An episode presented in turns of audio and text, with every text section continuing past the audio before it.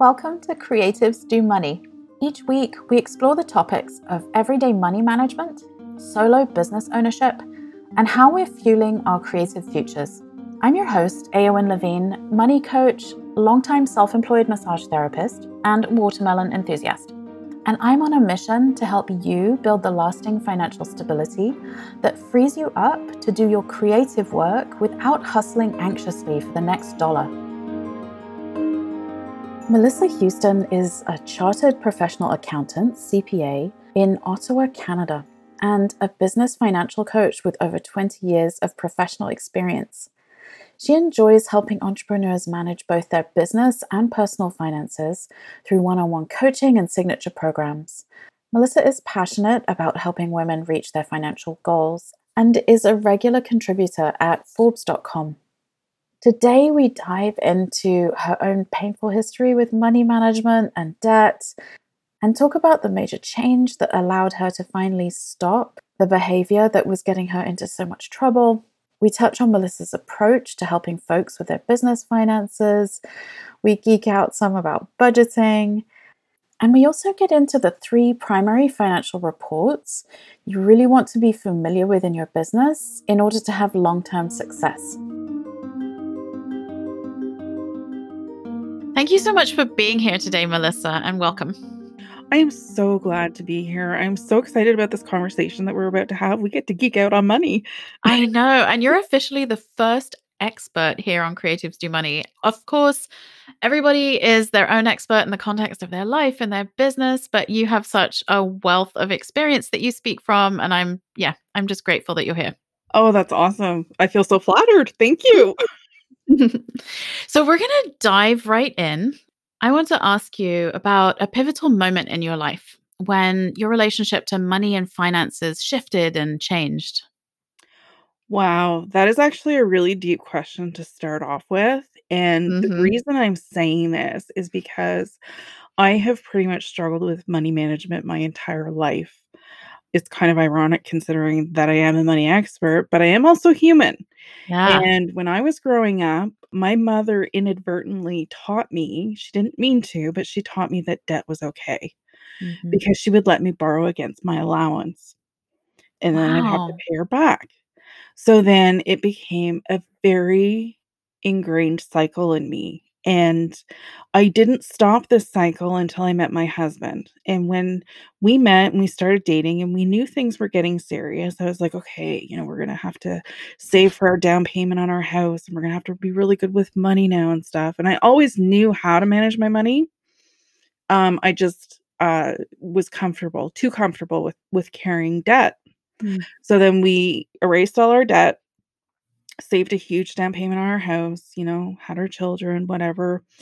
And then a couple of years ago, about five years ago now, I started struggling with my money management again. And I ended up going back into debt. And a lot of it I hid from my husband because we we have shared money goals. And I was very, very aware and cautious of how I would deal with money. And we always had an open relationship about it but um, I was struggling with some internal stuff. And instead of dealing with that, I started overspending. Mm-hmm. So when I finally had to come clean with my husband and let him know cat's out of the bag and got in all sorts of trouble and had to, you know, pay back my debt again and stuff, I went on this really intense journey and I ended up working with a coach who helped me realize that my money spending was attached to issues I just wasn't dealing with. So it was very interesting. So I, I, really wanted to give you an honest question or an honest answer to that question. And I hope I didn't give you too much information. no, far from it. I appreciate the honesty. I think it I think it keeps it real. You know, doctors get sick and doctors don't always act in their best health interest. And that's true of those of us who work within finance as well. Like you can have all of the head knowledge in the world, but our behavior is about our hearts and our thoughts and our feelings. And it's it's so relatable and understandable that you struggle despite all of your professional knowledge it makes it makes total sense to me honestly yeah and i really like to share that story because i find it makes me relatable to my clients mm 'Cause when when I help people, there's a no judgment zone, Yeah. right? We can't be perfect all the time. I mean, perfection is an illusion, first of all. Yeah. Like, let's let's get rid of that. We'll shed that. You know, we just have to do our best every day. And sometimes we overspend, sometimes we overeat, sometimes we overdrink, whatever the case may be. Mhm. You know, we're human, we make a mistake, we get back up, and we start again the next day. Well, I think having lived through that experience of stumbling, realizing there's a problem, working hard to fix it, and going through your own debt payoff journey more than once means that you can speak and educate the people that you work with from a real place of genuine knowledge and understanding, and it makes it easier to just not be judgmental. Exactly, and I always say that money is the most emotionally charged topic that I've ever encountered, Mm. and everybody that I've talked to about their money issues, whether they're clients or friends or whomever, there's always that element of emotion attached to it, Mm. and for me, that's very real too, like, I I'm definitely emotional about money, Mm. and quite often, I you know, and it's funny because I just wrote an article about this. I was saying quite often that you hear and you read all this financial advice, but nobody really talks about the emotion that's attached to the money, Mm. and it's really complicated. Without feeling pressure to expose yourself too much, could you say something about what prompted the spending 5 years ago Oh, in whatever detail feels good to you? Yeah, like, for me, it was very confusing because on the surface, I felt like I was a very happy person. You know, I was I'm happily married, I've been married to my husband for 21 years? And then, you know, we have 2 great kids. I have no complaints, you know, we've got you know, we've got, like, a great support system, like, life is good. So, I just kept thinking, "What is wrong with me?" So, it was like I was Mm. punishing myself, right? Mm. Like, "Why am I acting like this? Uh, Mhm. obviously, I've got issues. What are my issues?" Mhm. You know, and I spent a good 2 years trying to uncover what my problem was after having been caught in in this amount of debt with my Mm. husband, because my husband looked at me and he was so disappointed and, like, just seeing that that face on him, I was like, "I cannot do this again." Mm. So, I took this very, very seriously. Mm. And through all the work that I did on myself, when I met my coach and we started working through the program and peeling back the layers and finding out what the issue was, I realized I was in a job that I didn't enjoy. Mm. And I knew that, I really knew that. But I kept saying to myself, "What are you doing? Like, you've got a great job, you make great money, you know, you've got work-life balance. Things couldn't be better." But there was always something inside me that said, "You need to go out, you need to do your own thing, you need to help people, you need to do what you love to do."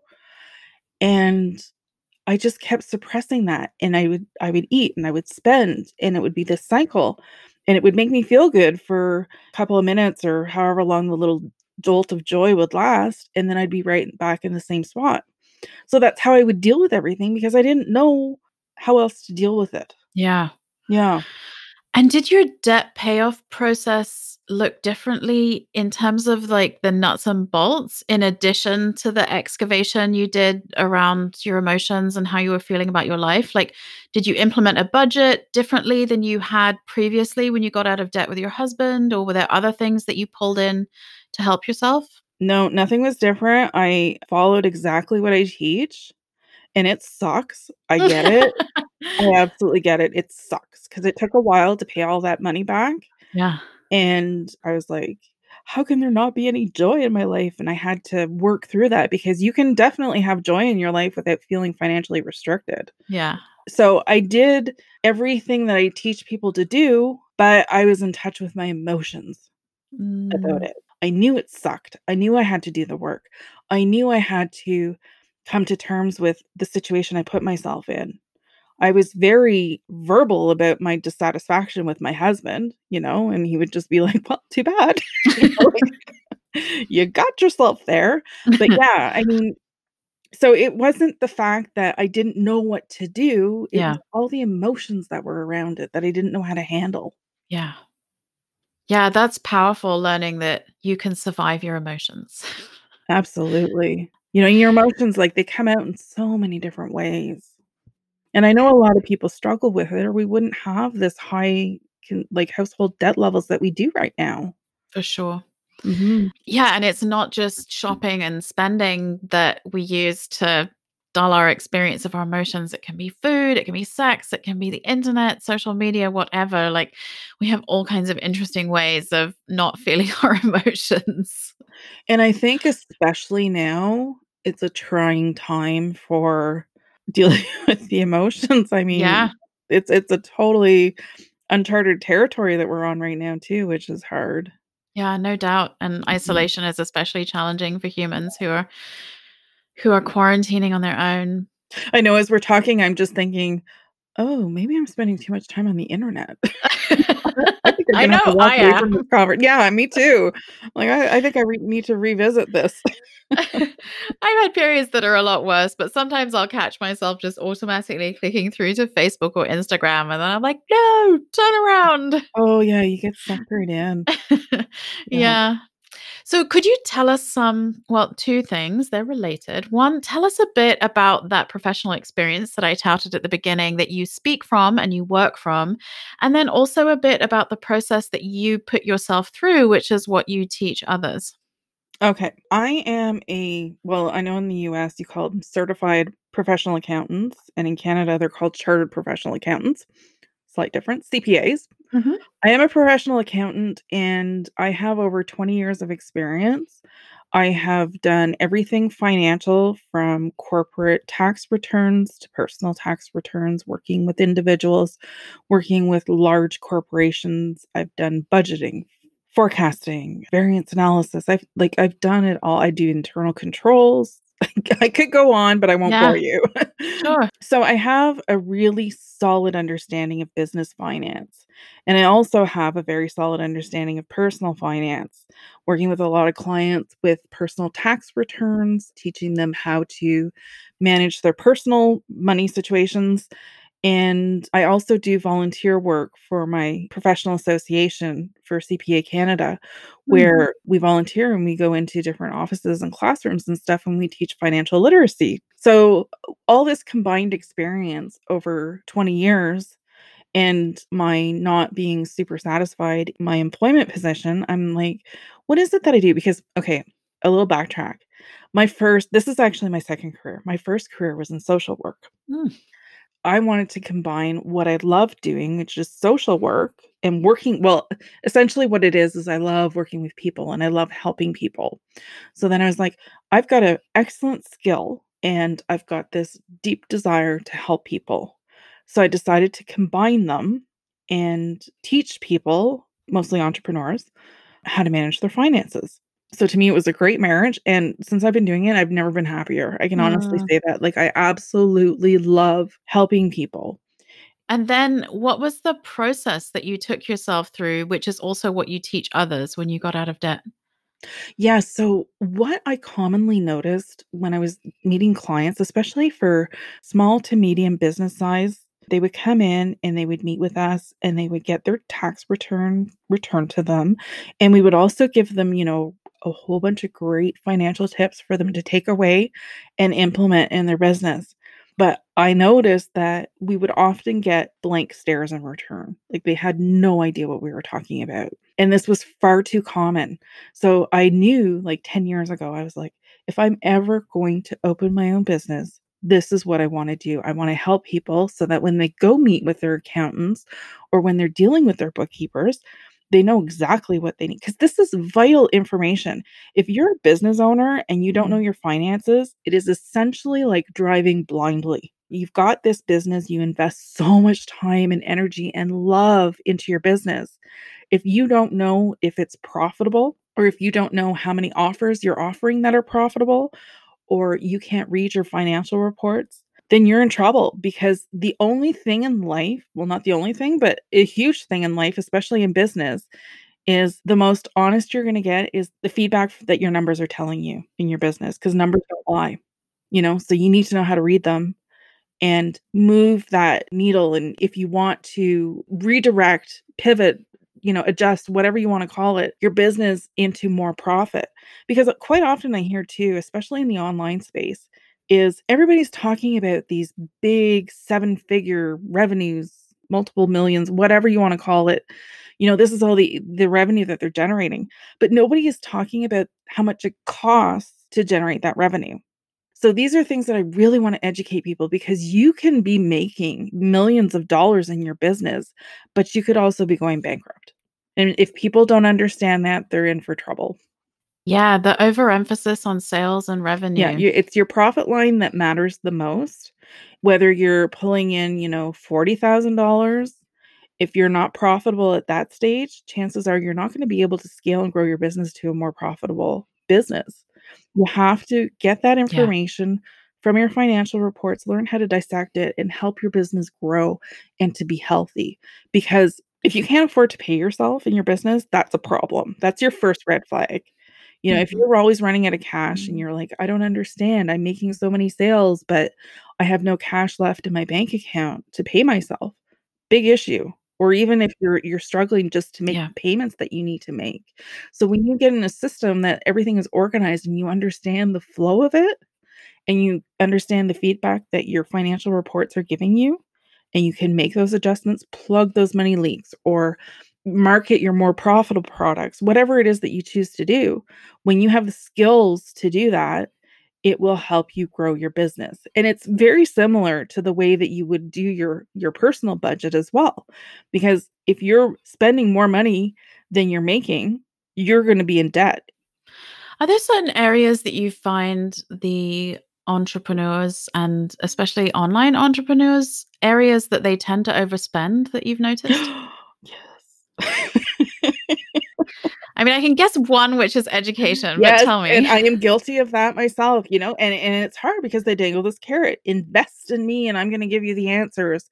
And I know when I started on like I I have a very strong business background, but it's totally different when you're in the online world.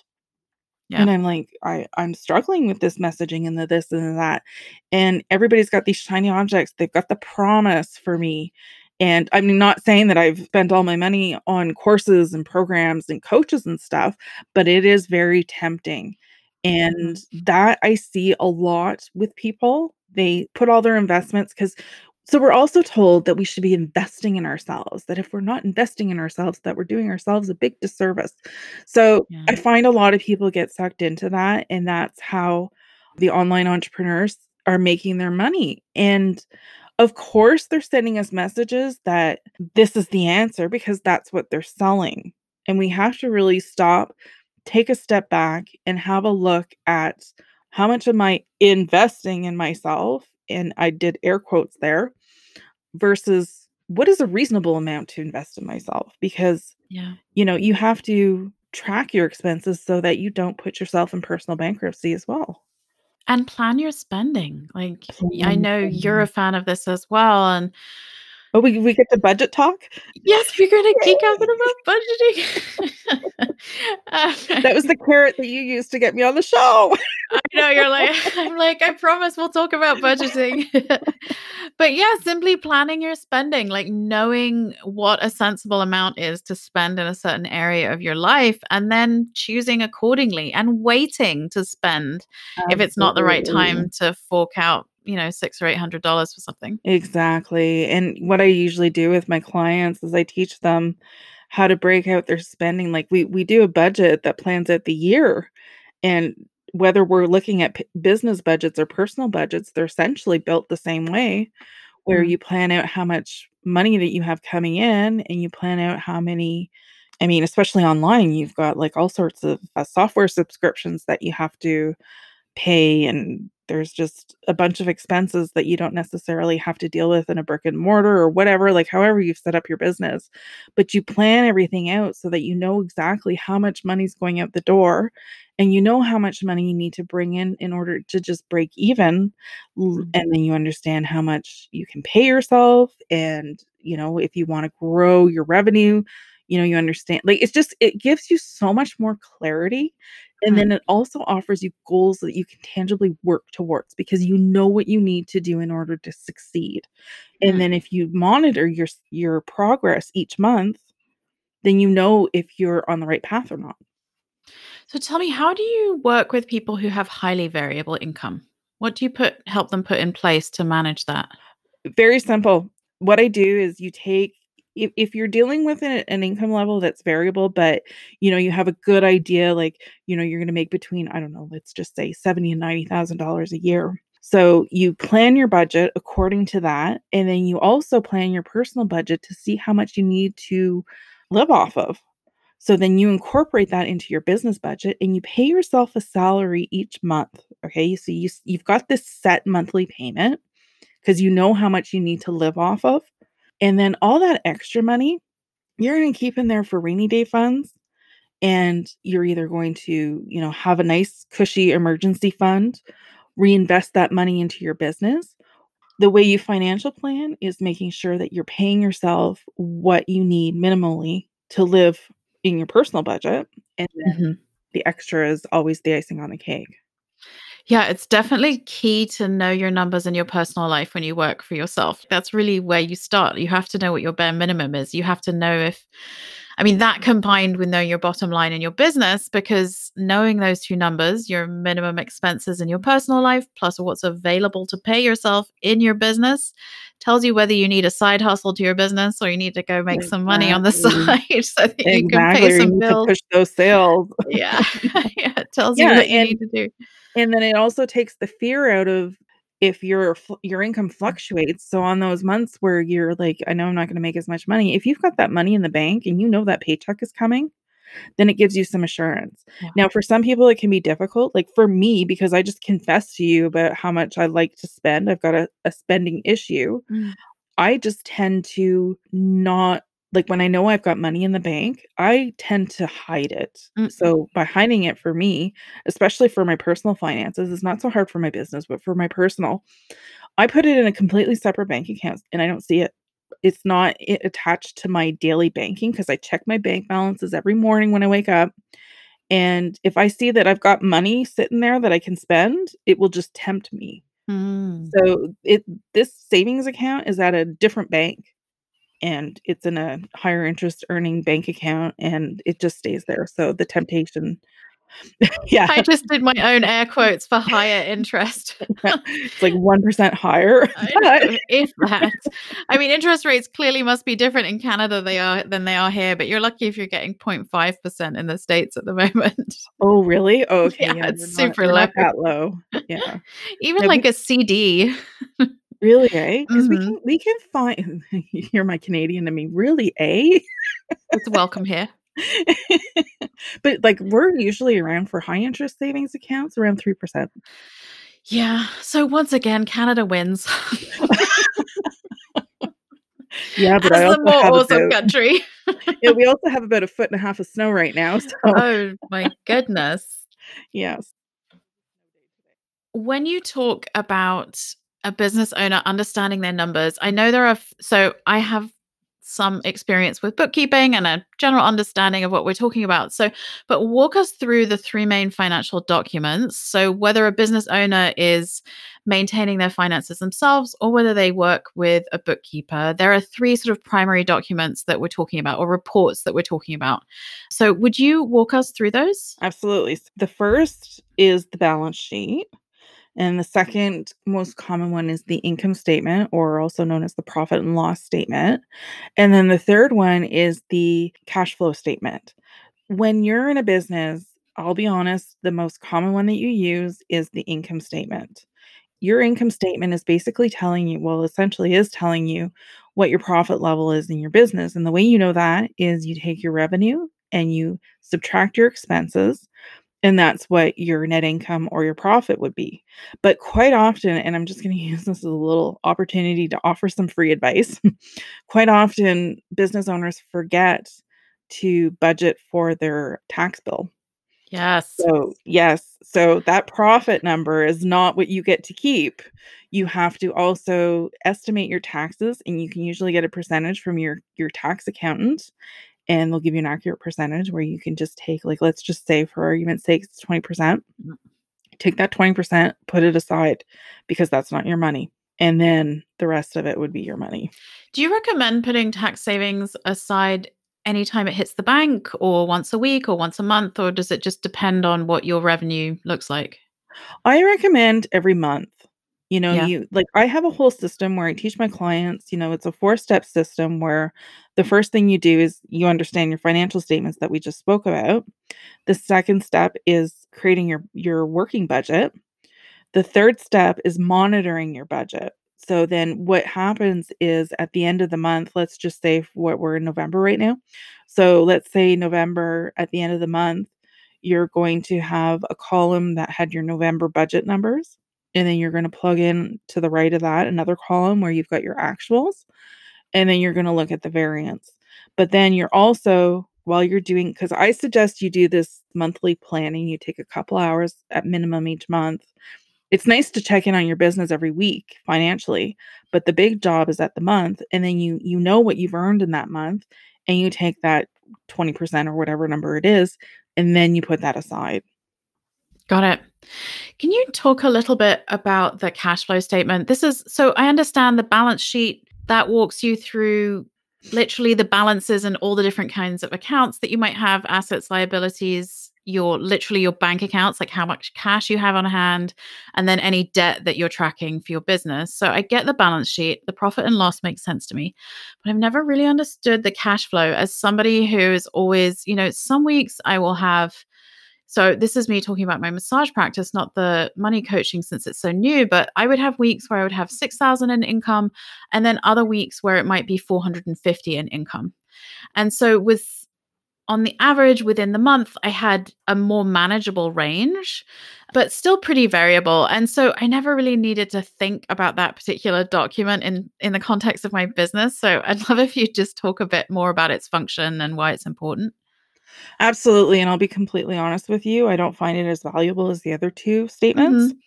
Essentially, what your statement of cash flow is, it's going to give okay, let me backtrack a bit because typically what you do is you keep these 3 financial statements accurate and up to date. And when you would need all 3 of these statements is usually for external parties. Like you absolutely need your balance sheet and your income statement for your personal financial management within your business. But when you're going to a bank or some type of investor, they'll usually ask for all three of these statements. So your statement of cash flow shows the cash activity from cash coming in, your financing activities, your investing activities, and your operational activities. So financing activities is what you've purchased and like let's say you financed a piece of equipment or something. Mhm. So it shows the payments that you have to make for it. Your investing shows any money that's coming in and out for your investments. What whatever just for clarity, some people mix up financing investing, but investing is when you actually put your money somewhere safe. And then the third one is your operating expenses. So essentially what your cash flow statement is doing is it shows what's coming in and out of your bank account for the year. So it's projecting income and expenses over the year. It has it doesn't ha it actually has very little to do with income and expenses. Okay. It it's your cash. So, like, let's say, like, it it actually, I have an excellent diagram, which I wish I could show on a podcast. if only we could just magic this up in front of know, people's I know, eyes. this one is so visual and it's so Well, good. we could include it in the show notes if you want to send the image to me. Yes, I might do that. Yeah, absolutely. Okay. Um, okay, so then it shows you how it can flow in and out. But Okay. on a day-to-day basis or a week to week, however you manage your cash, you're gonna use a system that is similar to like that's my 4th step in my in my programs. So you use a similar system that's well, similar to the statement of cash flow, but it projects it 5 to 6 6 weeks ahead of time instead of like looking at the full year because by the time you see a statement of cash flow, this activity is done and over with and it's basically useless. Mm. It's Okay. just investors wanna see that. It's part of how they do their their financial ratios to deem if you're worthy in of investment or not.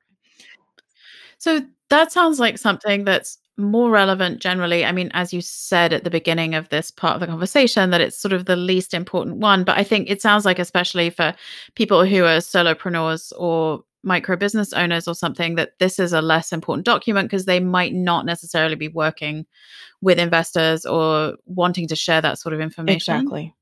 Exactly. Mm, so it's mm. not to just say that it doesn't add value because it does. Sure. You just have to really understand what it's telling you. And for the large majority of solopreneurs, it will not be needed. Yeah, fair enough. But they will need to manage their cash. Yes. So cash management and statement of cash flow are two separate things. Yeah.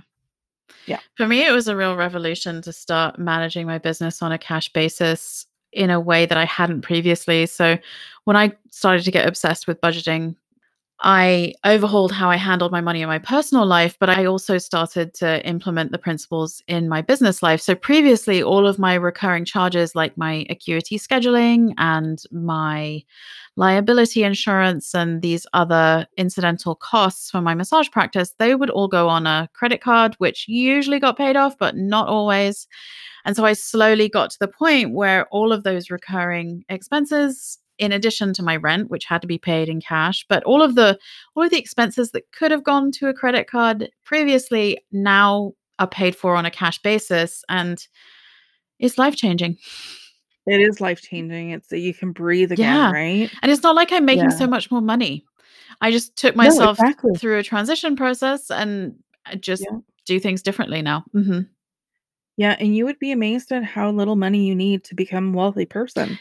Wealth lies in the money management. Yes, it's in that gap between the income and the and the the outflow. It's not it's not the income. And it's really hard. Exactly. I think especially if someone's newer in their business or if they've always only worked on their own and never really put the time and effort in or never really saw the point of being more rigorous with how they manage their money, they don't realize how much freedom is implied in getting more friendly with your numbers and planning how you spend your money, which is one of the mm-hmm. things that I get really excited about. And I think you do too, because when you teach someone this and they take it seriously, they're like, oh, why haven't I been doing this all along? Everything's so much I easier. I mean, yes, you're spending, I don't know, three to five hours a month, like crunching your numbers, whatever it's going to take. It's less if you use software, it's more if you just do your own spreadsheet or something, but it's not a huge amount of time for the freedom and and the wealth that it offers you. Exactly. And I find for the most part, for the people that I've worked with, it's the overwhelm at first that stops them from learning all of this Yeah. because it really does feel overwhelming if you don't know Yeah. how to manage it. Yeah. Because I mean, sadly, we're not taught these skills in school, and most parents don't talk to their kids about it. Yeah. You know, money is a very hush hush topic. Yeah. You don't talk to your friends about it. You may talk about, you know, how much something costs, but people don't talk about how they manage their mm. finances. Definitely. So, if you were talking to someone whose version of managing their business finances has been look at the bank account a few times a month, and so long as it's not overdrawn, they're taking care of things, they're more or less able to pay their bills but they feel like there's more possibility or maybe they're struggling with some debt, what's usually the first place that you look at with the people who come to you? On like for business finances? Yeah. Basically what happens is they tell me their story and we get to work right away because everybody needs to be on the same system. And it sounds like everybody feels like they've got individual problems and they need special attention and the special like snowflake syndrome. Yeah. and it's not to say that like they're not justified in how they feel because they do feel alone. They feel like, oh my God, I must be the only person and nobody's going through the same thing because nobody talks about it. Mm-hmm. So then we just immediately get into the program, say, okay, this is where we're starting. And we start from step one and we go all the way to step four. Yeah. And, you know, I, and so often my clients will be like, I'm like, you know, approaching them like, oh, this is going to be fun. And they're like, yeah, I don't think like, so. What's your problem? Usually, yeah, yeah. I'm like, you're crazy lady. You're kind of like my last resort here. So, and I really don't think you're going to work out. So, whatever. and then usually by week three or four, my clients are like, oh my God, what a difference. Yeah. You know, and it really is just the overwhelm. I really feel it is because you just need somebody to guide you through all the crap that's out there. Yeah. Yeah. So, you're a fellow podcaster. Your podcast is called Think Like a CFO. Can you say just a little bit about what does it mean to you to think like a CFO? Okay, yeah, absolutely, because if you look at the large corporations, every CEO, the chief executive officer, has a CFO behind them. And the CEO is definitely a valuable role in the business, but so is the chief financial officer. And for most of us, we can't afford to have a full-time CFO on staff and to help us guide us through. So, the what I like to do is I like to teach people these skills so that they know what they're doing. Like, you know, once they take that 8-week investment and like it's 1 hour a week for 8 weeks, you invest in the program and stuff, and then you've got that extra support when you need it, then you can make financial decisions that benefit your company. You're making informed decisions. So if you don't understand what your numbers are telling you and you're making business decisions, you're doing them blindly, as I mentioned earlier. Mm. Like that's kind of scary when you think about it. Mm. You know, it's like if you're making decisions and you don't know if it's going to be profitable for your business or not.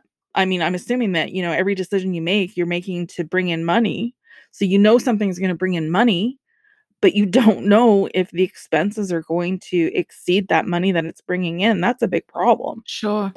So everybody needs to have a little bit of CFO in them as a CEO. Mm. And then as you grow and scale and you can afford to hire that person or even a virtual CFO, part-time, whatever, you can do that, but you can't you can't depend on somebody to tell you what's going on.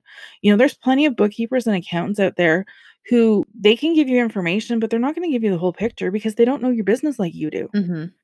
So you're doing yourself a huge disservice if you don't know your money. Yeah.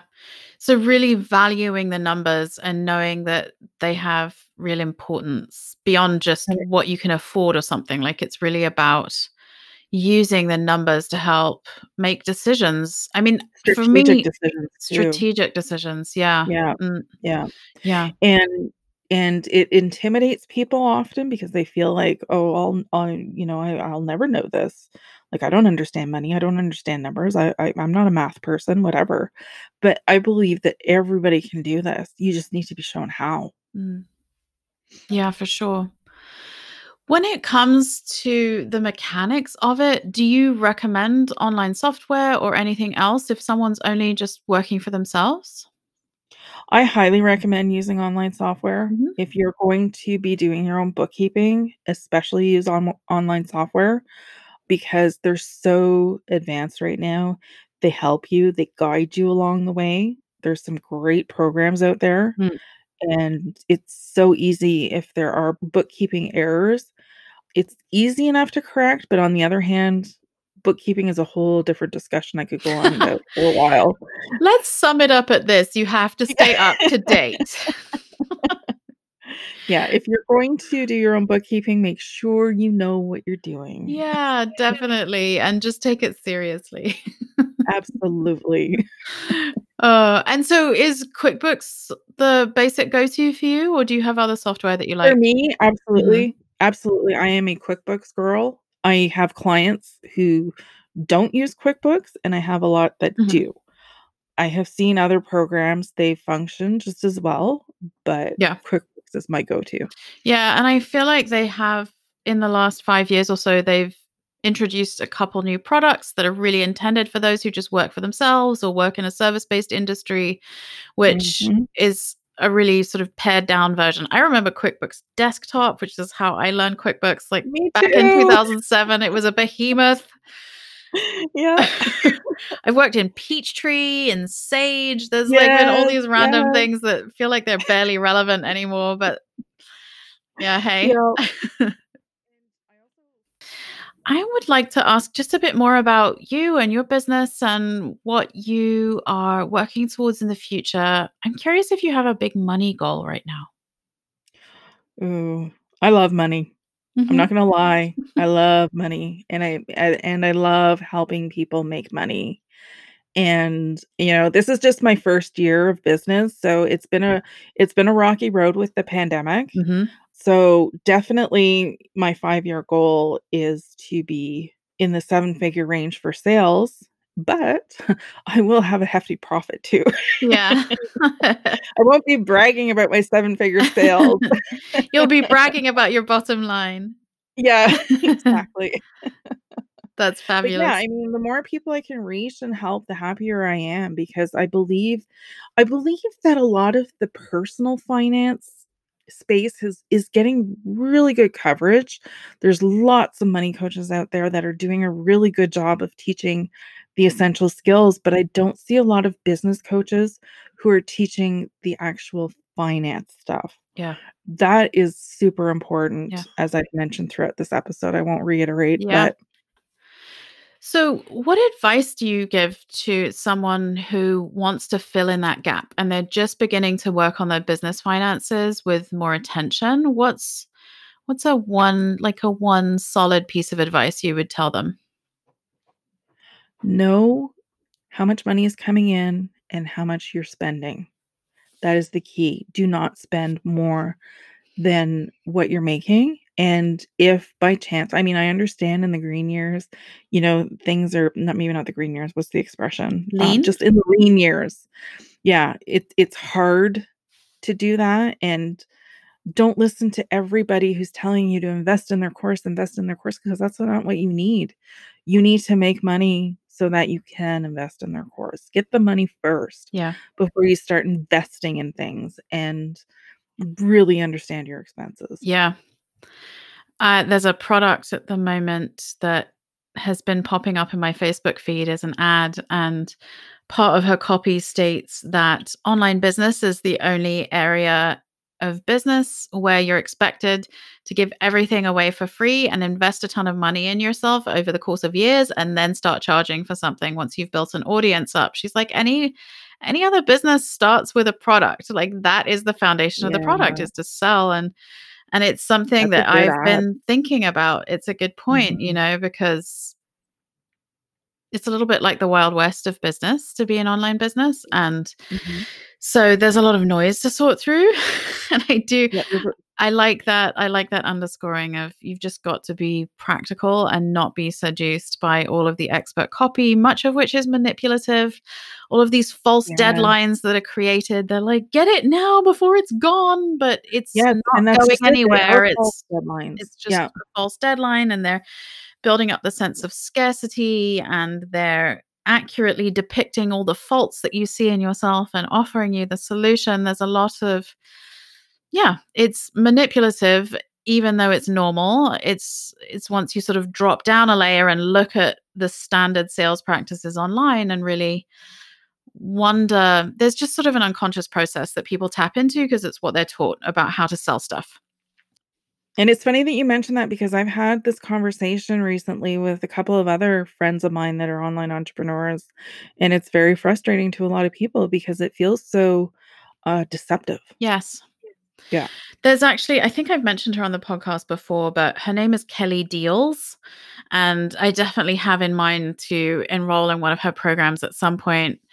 Uh, she does what she calls feminist and justice oriented copywriting, among many other things. But she gives very specific examples. I think it's one of her lead magnets, actually. This it's a free email course on what it looks like to have a more conscientious copywriting Oh, offering in your work. And I really like how she thinks about things. She's trying her best not to be manipulative within the context of genuinely selling what she knows can help people. Um, Mhm. and it's been thought provoking, even just to to take that free email course. And yeah, I highly recommend checking out what she does. It's Yeah, I'm definitely going to check that Yeah. out. Thanks for the tip. it'll be in the show notes. Her last name is D I E L S Diels. Um, D-I-E-L-S? Okay. D I E L S. Yeah. Yeah. So I think there's there's a lot to think about and work with because at the end of the day, yes, we need to sell things. Like that is how a business works. And there's nothing wrong with that. I'm I'm pro sales. I just am not pro manipulation. And I Exactly. I want to open up as not an, as much space as possible for people to make a decision within a conscious and aware and intentional state where they're like, yes, I am choosing this thing out of freedom rather than from a sense of lack and rather than from a sense of pressure. Absolutely. I completely agree. I want to finish up with my final f- question. Are you ready? I'm absolutely ready. What, Okay. question? What is your favorite fruit? Favorite fruit? That's a tough question. Is it? Gonna, yeah, no, it's not. kiwi. Kiwi is kiwi. my absolute favorite. Yes. You are introducing a new fruit to us. We have some uh, best in shows so far. They've been mangoes and lychees, interestingly enough. So kiwi's new. Kiwi's new to you? No, not new to me, to the podcast. Oh, to the answers to this question. I really like kiwis and I think yeah. they're really beautiful as well. The plant is gorgeous. It's this amazing, like curly whirly vine with these beautiful furry leaves. Oh, really? Yeah, I've never really seen it. it yeah. A tree or a vine? Like I mean, it's have you seen a grapevine where you have kind of like the woody tree mm-hmm. bit on the bottom and then you've got the viney bits? So it's a bit like that. There'll be a mature base that the vine grows from each oh, year. Nice. Okay. Yeah. They grow a lot of them in California. Okay. You're welcome for this unexpected little education information. Let's finish up with you sharing where people can find you online and if there's anything in particular you want people to keep an eye out for. Absolutely. You can find me at melissahoustoncpa.com. So that's M E L I S S A H O U S T O N C P A.com. And if you're interested in getting a free download for the four step program that I was talking about, you'll be prompted right on the first page and you can click and sign up for that. Special thanks to Michael P. Atkinson for help with producing this episode and for composing its beautiful music. If you enjoyed listening today, I hope you'll return and tell your creative friends and colleagues about it, and also to take a moment to leave a review wherever it is that you listen. Positive reviews make a huge difference in getting the word out about Creatives Do Money. And in the meantime, wishing you all money, business, and life success, whatever that means to you.